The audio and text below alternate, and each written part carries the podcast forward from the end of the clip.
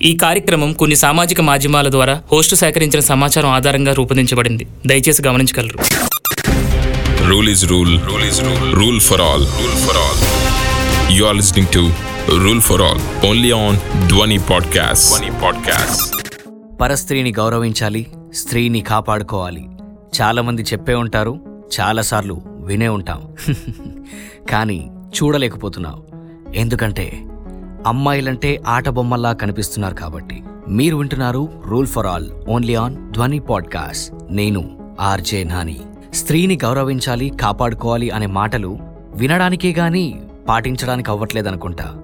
చాలా మంది చెప్తూ ఉంటారు ఆడవాళ్ళకి రక్షణ లేదు ఆడవాళ్ళని వేధిస్తున్నారని.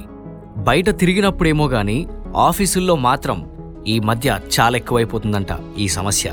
ఎన్నో చదువులు చదివి కష్టపడి ఇంటర్వ్యూలకు వెళ్ళి జాబులు తెచ్చుకొని ఇంకా హ్యాపీగా లైఫ్ లీడ్ చేయొచ్చు అనుకునే లోపే ఇంకొక బాధ వచ్చి పడుతుంది ఆడవాళ్ళపైన కుటుంబాన్ని కాపాడుకోవాలని కష్టపడి పనిచేస్తారు కానీ వాళ్ళని వాళ్ళు కాపాడుకోలేకపోతున్నారు. ఈ మధ్య జాబులు చేసే చాలా మంది అమ్మాయిలు ఎదుర్కొంటున్న సమస్య ఇది. Sexual harassment. ఆఫీస్లో మన కొలీగ్స్ కదా అని అనుకుంటే అమ్మాయి కనిపించింది కదా కొరుక్కు తిందాం అనుకునే వాళ్ళు కొందరు. ఏ విధంగా అయినా అమ్మాయిని లొంగ తీసుకోవాలి ఎలా వాళ్ళని లోబర్చుకోవాలి అని దరిద్రమైన ఆలోచనలతో ఉండేవాళ్ళు ఇంకొందరు. ఎన్నో విధాలుగా ఒక అమ్మాయిని లైంగిక వేధింపులకు గురి చేసేవారు చాలామంది ఉన్నారు ఇలాంటి చీడ పురుగుల నుండి తనను తాను కాపాడుకోవడానికి ఏం చేయాలో తెలియక ఏడ్చుకుంటూ కూర్చునే అమ్మాయిలు కొన్ని వేలల్లో ఉన్నారు. అరే వర్క్లో ఏదో డౌట్ ఉంది అంటే దాని గురించి చెప్పమన్నా కూడా అడ్వాంటేజ్ తీసుకునే వాళ్ళు ఉన్నారు.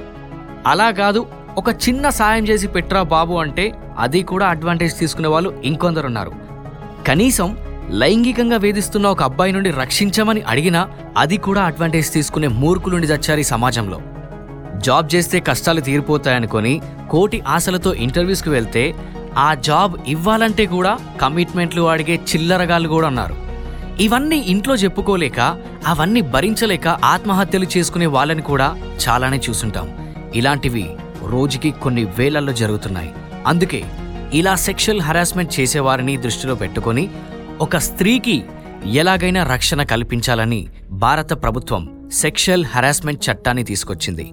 ఒకవేళ వర్క్ ప్లేస్లో ఎవరైనా మిమ్మల్ని వేధిస్తే లేదా లొంగదీసుకోవాలని చూస్తే మీతో తప్పుగా వ్యవహరిస్తే లేదా మిమ్మల్ని తాకితే ఇంకా ఏ విధంగా అయినా ఇబ్బందికి గురి చేస్తే సెక్షువల్ హరాస్మెంట్ యాక్ట్ ప్రకారం వారిపైన క్రిమినల్ కేసు ఫైల్ చేయొచ్చు. మాటలతో గాని చేతలతో గాని మిమ్మల్ని వేధిస్తే భయపడాల్సిన పని అస్సలు లేదు. వెంటనే మీ పై అధికారులకు కంప్లైంట్ చేయండి. ఒకవేళ వాళ్ళు సరిగా స్పందించకపోతే సెక్షువల్ హరాస్మెంట్ కేస్ ఫైల్ చేయించండి. వర్క్ చేసే ఏ ఎంప్లాయ్ అయినా ఈ చట్టాన్ని ఉపయోగించుకోవచ్చు. ఇది కేవలం పెద్ద కంపెనీల్లో ఉండే వాళ్ళకే అని కాదు. ఉద్యోగం చేసే ఏ అమ్మాయికైనా ఈ చట్టం వర్తిస్తుంది. యాక్చువల్గా పది మంది కంటే ఎక్కువ ఎంప్లాయీస్ ఉన్న ఆఫీస్ ఏదైనా ఆ కంపెనీ మేనేజ్మెంట్ ఇంటర్నల్ కంప్లైంట్స్ కమిటీని ఏర్పాటు చేయాల్సి ఉంటుంది.